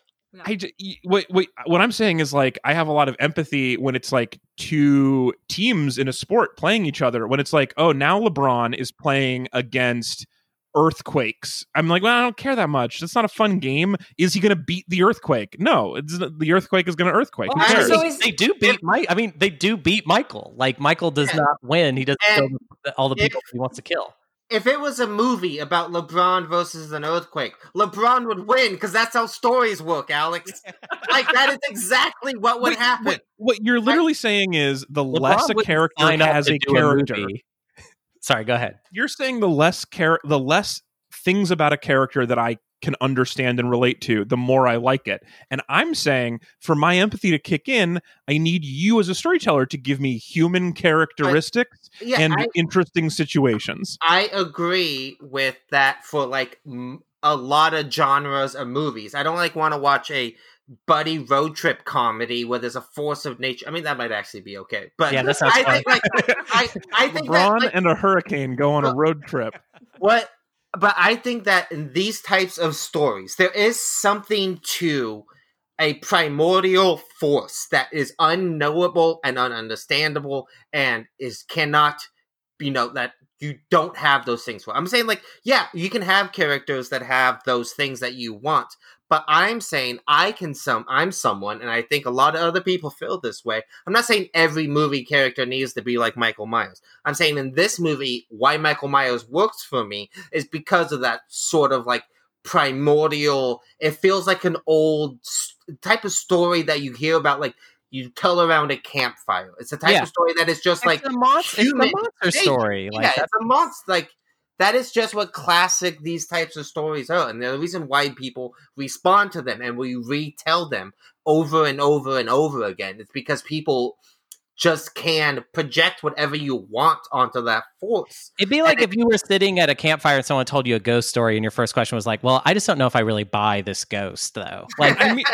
you're you're acting like saying that a, that in a movie a character doesn't have enough character to uh, empathize with is a crazy statement, and that's like a normal thing that people say all the time watching movies. well, yeah, So- but, but but you're applying it to a genre that do- it doesn't really make sense because we're talking about I'm not- monsters. No, I, It's a there are plenty of, and I love I love monsters in movies because I think that makes sense. What, what if you give me a person and then that person is magic in the last ten minutes? That takes some of the fun away. So, I you enjoyed wanted him. Michael to be either more monster or more human. Yes, I like Oh, that. so it's a I baby like- bear's bowl of porridge kind of situation. I feel like that. I feel like yeah. Or so like, like he should have been hurt more. Like you wanted a little more I, fight exactly. from him. I I bought him until the second time, third time she stabbed him, and he got up again. And then I was like, oh well, this is just like silly now. Now we're just doing this. Went from a very interesting, realistic movie to a cartoon in that moment, and that's what took me out of it. So I like the movie until that moment. You and then believed that he just held that guy up and with one stab stuck him to the wall, and he and he didn't even cough. He didn't even scream.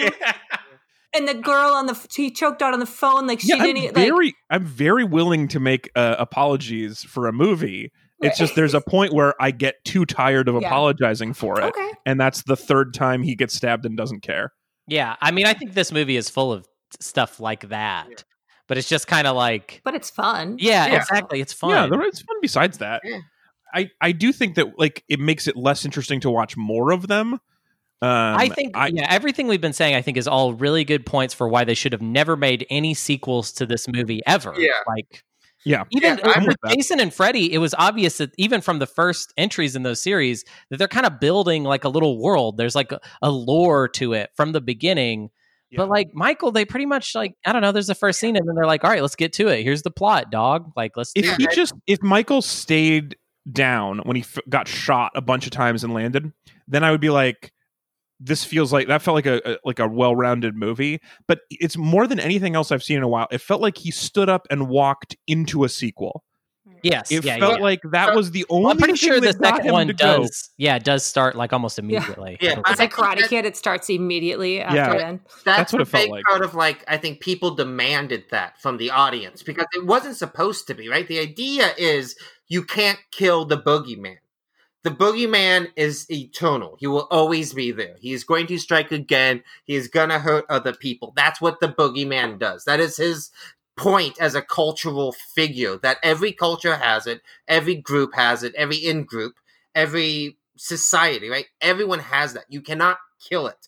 That's why he vanishes at the end. And it's the type of thing that because so many people are like, well, we got to see what happens next. And they were like, Yeah. we don't want to do that. We want to tell a ghost story called Halloween 2 next. And they were like, no, go fuck yourself. Show us what happened to Michael Myers. I And- love a good holly or uh, a good horror movie um, cliffhanger with no sequel. Actually, I Yeah. actually do really no. I like that. I think I that's a good feeling. It, it, it gives me good feels. Yeah, especially like I I think the ending to this movie is brilliant. I love the idea that he's just gone, right? Like you're safe for the night. You got through this. A bunch of other people didn't. right. But- He's still out there. You cannot kill an idea, right? You can't you can't destroy a archetype. And that's what Michael Myers is. I'm not saying I want like all movies to have that, but I think that like what this movie is trying to do is a scary Halloween story. It is like the perfect ending. And that's like a huge part of what bums me out. The fact that there's 13 sequels, and especially like the Rob Zombie movies. I think like what I would be interested if you saw those because that's exactly what you're asking for. That's what he did. He's like, I'm gonna remake Halloween, but I'm gonna explain that Michael's daddy was mean and thus he needs the kill. Right? It's like Uh-huh. over explaining and adding all this baggage to my. I feel like Myers. I was asking for so much less than that. I was fine with it until he was magic. no, but like that's the thing. He's well, not they're trying to give you they're- so they're doing going the opposite direction of maybe what you want, but it is trying. It's like they're going to keep him being magic, which maybe you just rather him not be magic. That's fine, but they're they want to explain why he's magic is the the goal of these other. if there, movies. yeah, that's, I, like I also like movies with magic. What I don't like is a movie that in minute eighty-four of ninety is like, oh, by the way, magic.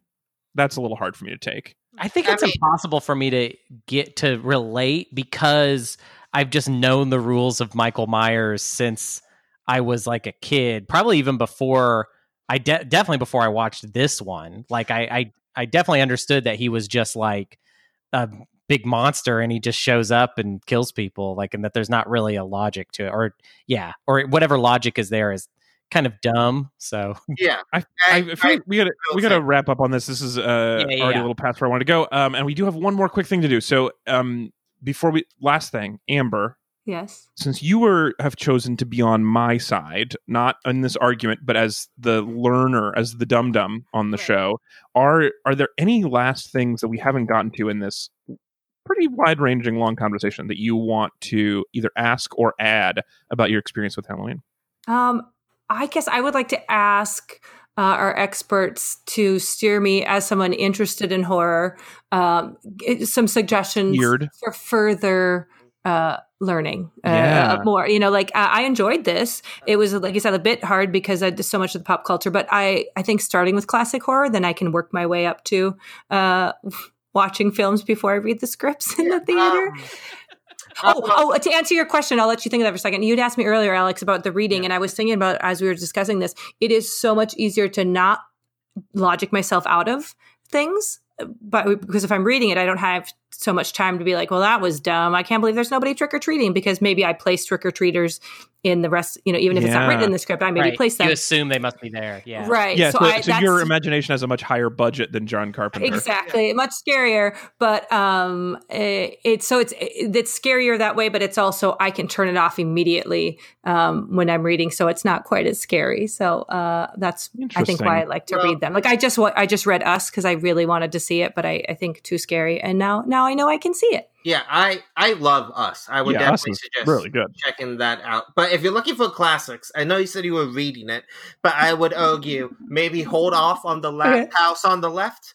Great. Uh, I I I've I have not seen the original in a long time, but it is a very very raw movie. It's not very gory, but if Right. you know the basic premise is incredibly evil criminals do incredibly evil things to innocent people, uh, and it's it's a raw as fuck movie. The It uh, Criterion Channel is pairing it right now, like they're doing these like double features, and it's paired with Virgin, the Virgin Spring, uh, which apparently it's based on. So I was like, oh, these ooh, classics. I should. I'm scared that I, of, I want. I want to watch them. Yeah, it's it's not like incredibly gory. It just has Okay. a lot of very uncomfortable sort of uh things that aren't very fun to watch. Like, you know, it's not like a, a movie like this where it's kind of like thrilling to watch people get killed. Because it's like that kind of slasher thing. Yeah. Mm. Um, but Okay. yeah, Last House on the Left is just you know people being humiliated and tortured. It's Okay. an incredibly raw film. Uh, Okay. But you know, maybe more of an advanced level horror. I'm not. thing. I'm not into Uh, this at all. But I I think sticking with John Carpenter is always Okay. going to be good. A lot of his movies around this tone, like I said, The Thing is great.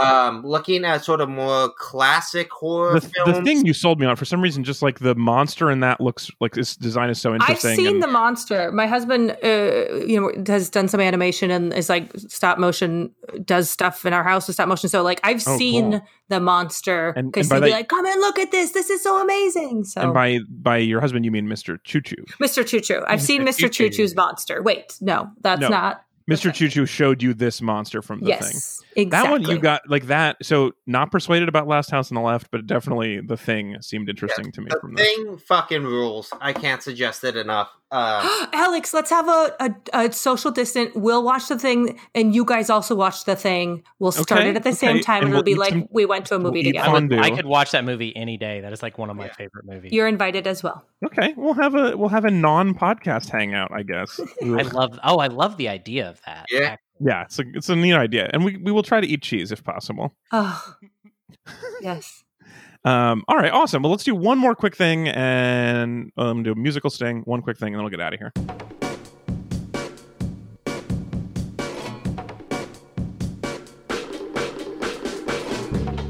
Before we go, uh, I just want to we have a we have a thank you segment for our newest meat buddy this week, Henry from York. This is That's old like York, y'all, not New York. This is the old York. Well, And- Um, York is like a real title. I love it. I know, I know. Hang on to that because you're going to need that thought. Book. Um, uh, and Henry uh, became a meat buddy this week, supported the show, and said this: "I'm so glad you've started a Patreon. It's a genuine pleasure to support a podcast I've been enjoying for so many years. Oh. Um, I would love for my thank you se- thank you segment some random compliments. Given all the craziness in the world right now, just some people being randomly nice to me would be much appreciated. Um, and if I could give stars on Patreon, I would.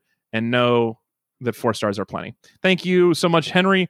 Uh, four stars is always plenty for the show. You can also review us on Apple Podcasts, anywhere else. We're fine with four. Um, but for your thank you segment, we're going to give you some random compliments. So, Anthony, if you would just pick up, you had a thought, run with that now. Go back to that. I tried to cut you off so you could save it for this part of the segment, but Henry from York.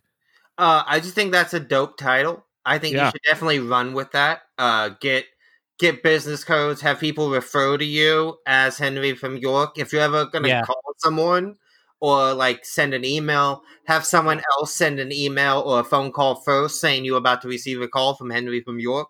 God, Uh, I hear. I I hear the sound trumpets every time you say it. I hear Yeah, like a little I- trumpet go off. Henry from Uh, York for sure has killed a dragon. Yeah, I don't know anything really about York, but I'm sure uh you know, it's a lovely place and I mean, I think that you know, especially with everything going on in the world right now. I just googled York and I'm looking at some Uh-huh. photos and as I'm stuck in quarantine, I go outside and I see like an Obies and a house that's been there since the 50s, right? Yeah. The idea that you can go outside and see this, This incredible, cathe- beautiful cathedral. Sure.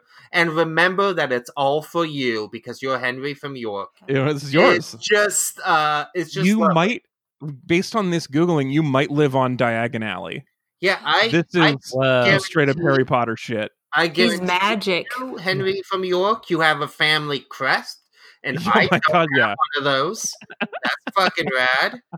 The Uh, head of the dragony slate is on that family Dude, crest. So, so the most common nickname for Henry is Hank, and Hank Uh-huh. is my favorite character in King of the Hill. So that's Yeah. pretty cool. That's pretty Henry. cool. Also, Also- Hank York is not a terrible name. Hank York is pretty cool. He could go by that too. Um, Henry starts with the letter H, which is uh, my favorite letter in the alphabet.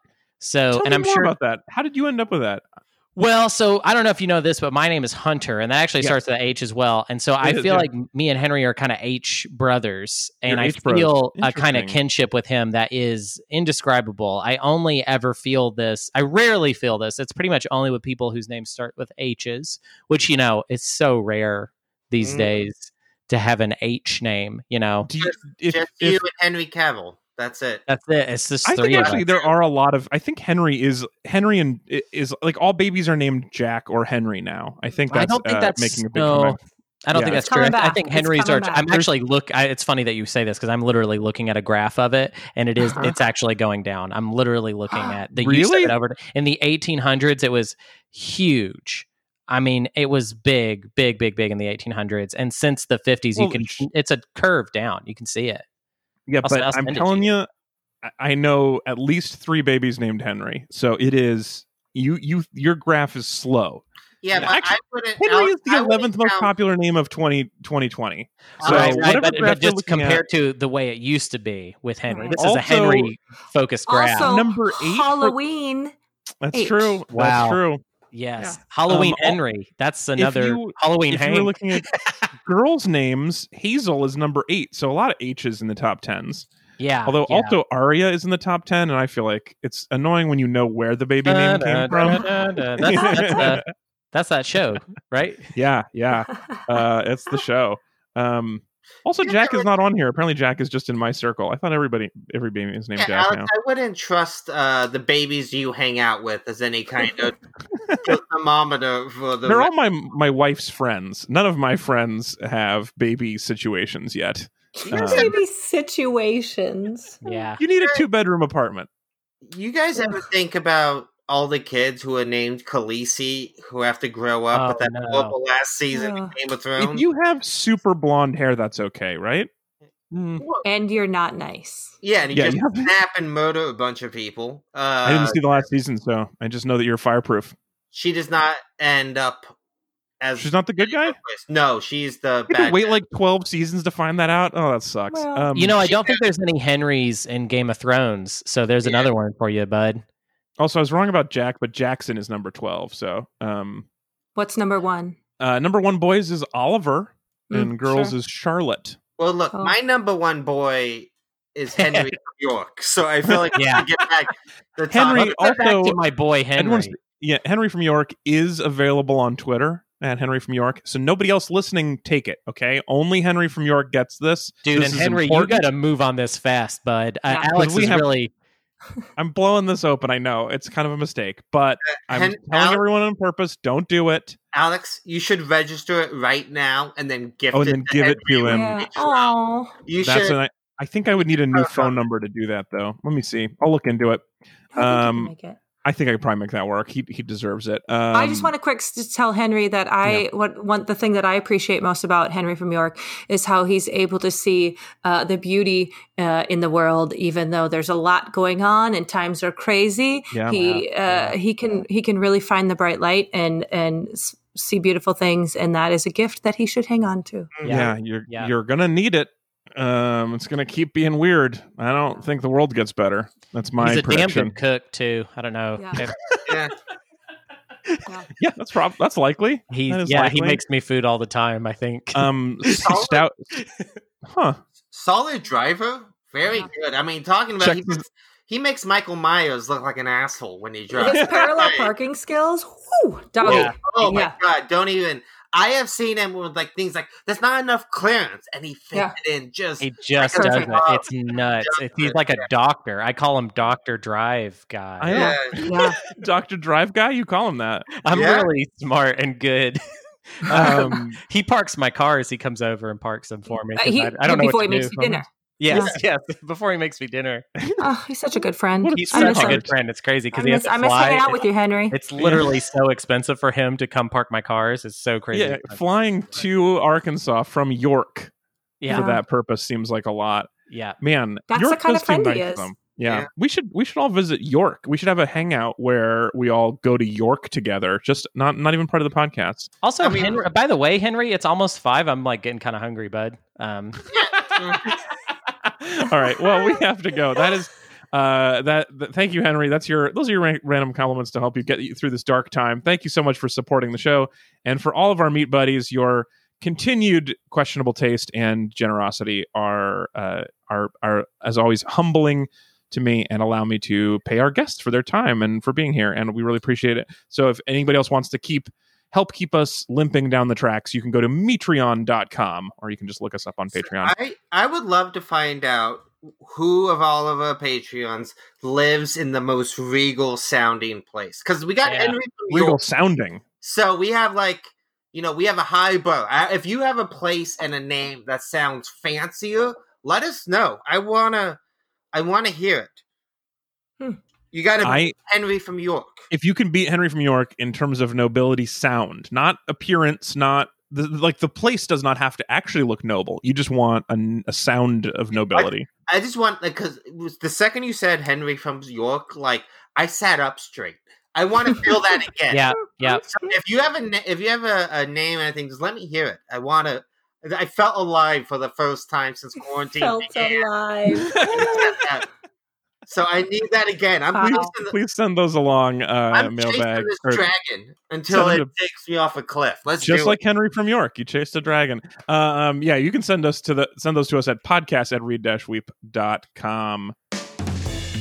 Thank you so much for listening, uh, for sticking with us. I know it's been a long one today. I did not expect that to happen, but we really appreciate you all hanging out. Uh, we'll be back again next week. Next week, we're gonna have a fun, a fun one. Next week, we're talking about Super Troopers. Heck We're gonna yeah. take a little visit into Oh, into the past uh, with Super Troopers for fun and secret reasons that I will talk about on the show. Um, you can, as always, get in touch with us podcast at read-weep.com. You can find us on Facebook and Twitter, uh, and you can become a buddy at patreon.com. Thank you so much for being here, Anthony. It's always great to talk to you. This was great. Hunter, good luck with your dinner. I hope Henry does a nice job tonight. Yeah, come on over, Henry. I hope it's not something too British. Yeah, no, Um, he, he he he knows my taste. Okay, good. Uh, and thank you so much for hanging out, Amber. It's been so nice. Oh, thank you. And if I may quickly just uh, plug, I released an album right in the Yes. mid- beginning of quarantine, which Oh is a God, great so time to do to that. No, no, no. that. I, I always forget to bring it up, and Mr. Choo Choo says, "Hey, do that." Yeah. Uh, but uh, thank you for having me and letting me uh, talk about the scary movie and the tips for the next scary movie. And my album is called uh, Sparkly Parts, and it's Sparkly available parts. on all the things. guys get sparkly parts i'll put a link in the show notes but you can also get it at amberpreston.com for all the links. It's on itunes and amazon and uh and, and places. I uh, just adore your stand-up and you're so everybody everybody will enjoy it. If you enjoy occasionally having the midwest accent come out but then go back in you're going to love this. Yeah, yep, you, sure you, will. you deploy it uh surgically and i Ooh, find it so fun not in like a gross killer, like like Michael Myers. Like you, you could pin me to the wall with it. That's how strong it is. oh, it is. sure, I could. Yeah, I sure could. All right, we'll talk to everybody next week. Take care. Goodbye. Bye.